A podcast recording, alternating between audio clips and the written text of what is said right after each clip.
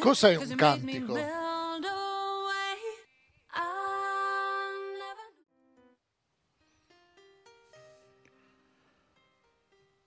Nel 1990 Eros Ramazzotti pubblicò il suo quinto album, In ogni senso. Questo album conteneva 12 canzoni.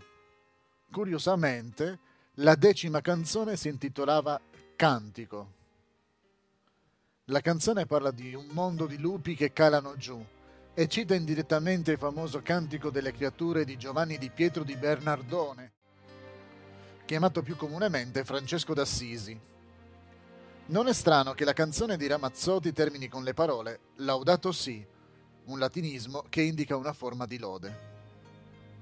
Fra l'altro, ogni canzone dell'album in ogni senso, quindi anche cantico, contiene l'espressione in ogni senso, unendo fra loro le 12 canzoni come se fossero un tutt'uno. Ma cosa si intende con la parola cantico? Il cantico è una composizione che include musica e parole. È una composizione poetica.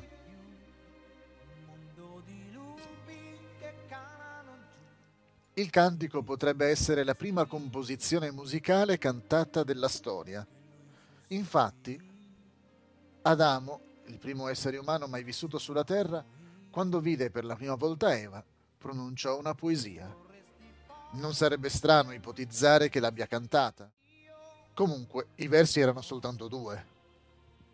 Circa un decimo dell'intera Bibbia è formato da cantici. I principali esempi sono i Salmi, il Cantico dei Cantici e le Lamentazioni. Mentre le scritture fanno riferimento a canti secolari, canti di disprezzo e di seduzione, la maggior parte dei circa 300 riferimenti biblici all'argomento si riferiscono all'adorazione. In generale, il cantico è associato alla gioia. Per esempio, il discepolo Giacomo scrisse C'è qualcuno d'animo allegro? Canti salmi, canti di lode a Dio. Le canzoni che esprimono dolore potrebbero essere più propriamente definite canti funebri.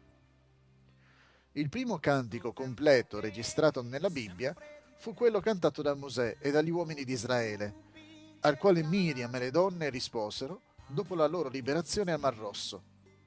Altri cantici sono il cantico da Dio di Mosè, il cantico della vittoria di Deborah e Barak e il cantico in cui Davide piange la morte di Saulo e del suo caro amico Jonathan.